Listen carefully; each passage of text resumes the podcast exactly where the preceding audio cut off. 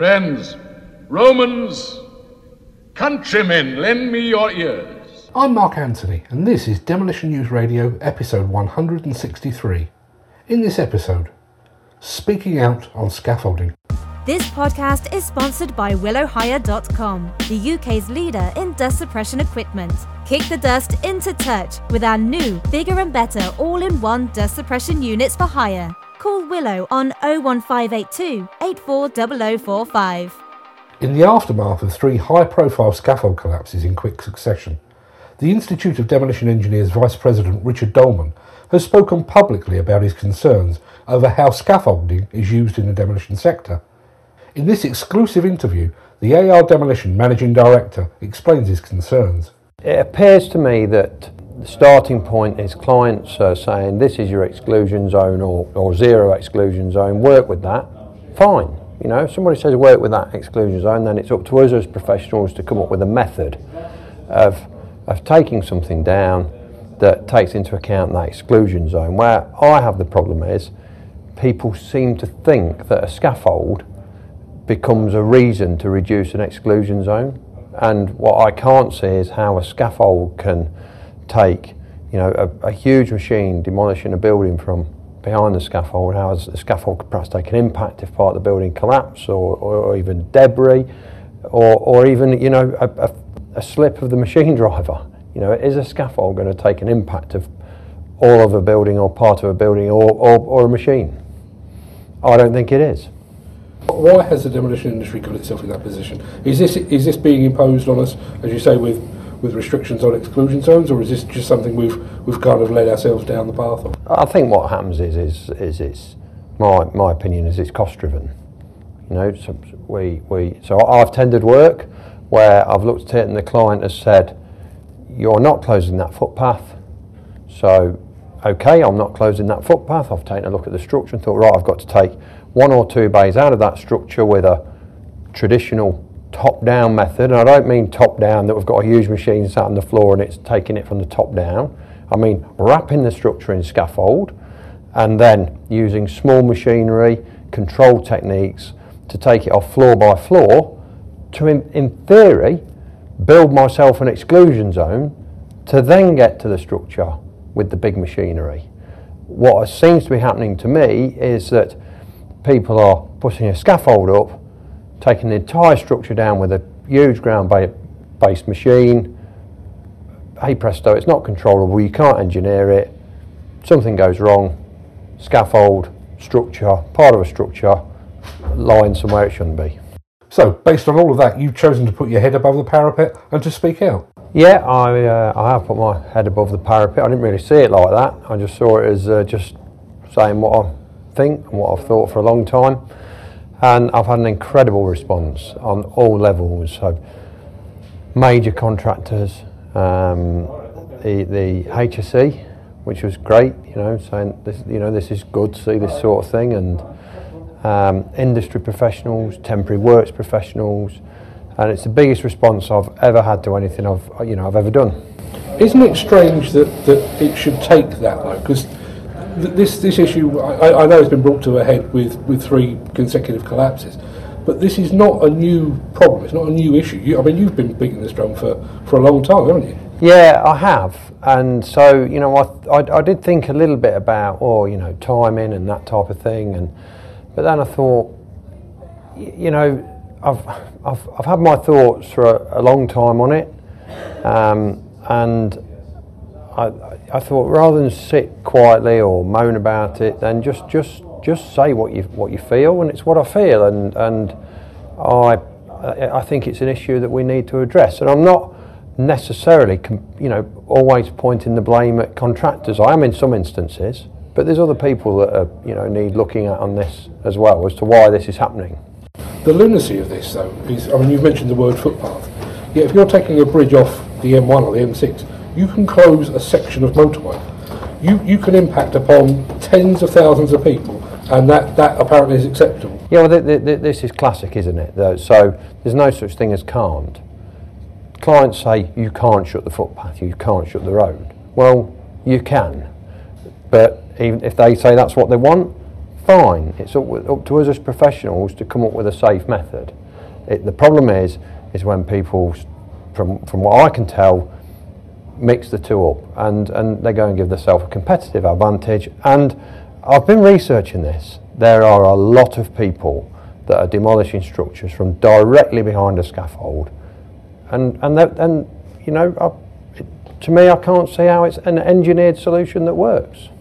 So what is your? I mean, I, I know you've created your own kind of alternative system of doing that, but that's a that's an AR demolition product, I guess. You're not you're not planning to sell that to anyone. No, it was just uh, an innovation I came up with. It's it's not a one size fits all. It only fits some projects. It worked well for the project we use it on. Used it on. We're going to use it on other projects. We have used it on other projects, and we um, we we had a beam swing into that structure high level. We think the beam weighed four and a half, five tons. It, it, it deflected it back into the job. It worked, um, and it was a, a really um, good. It, it, it worked fabulously well. We were delighted with it.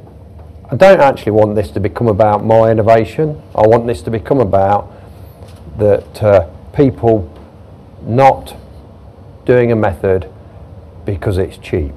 And the reason it's cheap is they've got themselves a competitive edge, got themselves in, demolishing a building, and, and it just doesn't feel right to me. Should there be more of a pushback from demolition contractors to the client? When a client says, you know, this is your your duration of doing the job, this is the restrictions you've got, this is your exclusion zone. You know, should it not be down to the, the experts, i.e. the demolition contractor, to go, that doesn't fly? No, so what, what, what the what the, the demolition industry's set with a, a series of choices then, isn't it? And those choices are that they either design a way that can be engineered and proved to fit the client's desire, and then the client has got to pay for that, or they push back and say, no, no, no, for us to do this, we need a bigger exclusion zone. So, so I've done both. I've pushed back on clients and said, no, for me to do this safely, I need a bigger exclusion zone. Or I've designed a way of doing it in the reduced exclusion zone. And it, it's as simple as that. It's, it's like this whole thing with all risk contracting. You know, we're in a contracting business, not the gambling business. But people appear to be gambling. And, and sometimes it's going wrong, sometimes it's not. It's, it's a great point um, that, that you made about we can shut a motorway to demolish a bridge. You know, we can have a huge exclusion zone to blow down a building. We can do this, but it's about contractors either A, pushing back, or B, designing something that is fit for purpose. Am I right in understanding that you are part of a working party looking at this for the NFDC? Yeah, so um, I contacted the NFDC and said, you know what, we need to look at this. And in all fairness, the NFDC said, yep, I agree, we do. And there's 10 of us that have um, been having email correspondence, getting around the table and working on it. And, and the, the desired result is to come out with some guidance notes that people can work from. Is there a timescale for that? Um, no, there's not is the honest answer. Or if there is, I'm not aware of it, but I'd like to see it as quick as possible. But as, as professionals, we should be uh, doing things a little bit differently anyway. I mean, that, that was going to be my next question, is the, the fact that, you know, you're on a working party that's looking at it, but you've come out publicly and said, enough's enough, we need to look at doing this a different way. Is, that born out of frustration, or is that just, you just felt like it needed saying? Uh, a bit of both, really. Um, on, on one hand, I think it needed saying, you know, and, uh, and on the other hand, fr- there is some real frustration because I have actively in the past said, I'm not tendering this because in theory I'm being asked to do it how I believe, you know, we, we, you don't want, either A, you don't want to pay for it, or B, you want me to take a winger on it, and, and I'm not prepared to do that. So I've walked away from it, or I have priced something to do it in an engineer controlled manner, and then find that someone's won the project that's prepared to take the risk. And I get very frustrated at that. You are, what, a year away from being um, president of the IDE? Yes, All things being considered? Yes, this time next year. Th- this is the role of the IDE, isn't it? Th- This is, this is what the IDE should be doing and is, is, is there for, isn't it? Yeah, I, I feel that in a controlled manner that, that, that as when there's an issue, we should sit and talk about it. And I don't mean the uh, the hierarchy, the council management. You know, I'm, I'm, I'm with you now at the start of a, an IDE uh, regional meeting. I'd like to think in our regional meetings that we, we discuss these things. Obviously some things we've got to be sensitive about, but there's no reason why, as soon as something's not quite gone right, we shouldn't be discussing and seeing if we can learn from it. It's a good point because uh, there's always that, that thing of, you know, there is no such thing as the perfect demolition contractor. No, nobody is has got a hundred percent record of things not going quite right and No, stuff like that. And, yeah. and yet, there, Yeah, and does us seem to- included, yeah, know. exactly. You know, there we've had our be that- moments, there does yeah. seem to be that belief that you don't, if if something's gone wrong, you, you know, it's best kept quiet about and, and not talked about. You know. Yeah, that's that's, and I think that'll always be there. People say, yeah, we've never had an incident, we don't have incidents, we don't have near misses. You know, one of my biggest challenges in, in my organisation is is uh, getting near misses in.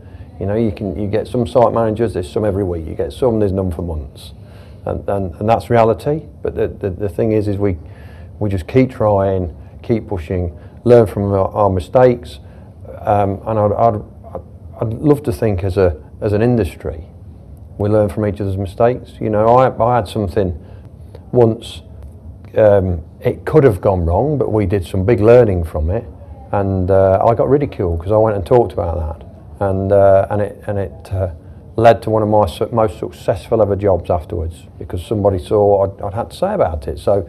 I mean, it shouldn't all be about commercial. Ultimately, we don't want to see people getting hurt or worse. We want to see jobs done safely and efficiently. If you would like to help support this show, Demolition News, or the Demolition Magazine, please consider becoming a patron. Just head over to patreon.com forward slash demolition news to find out more.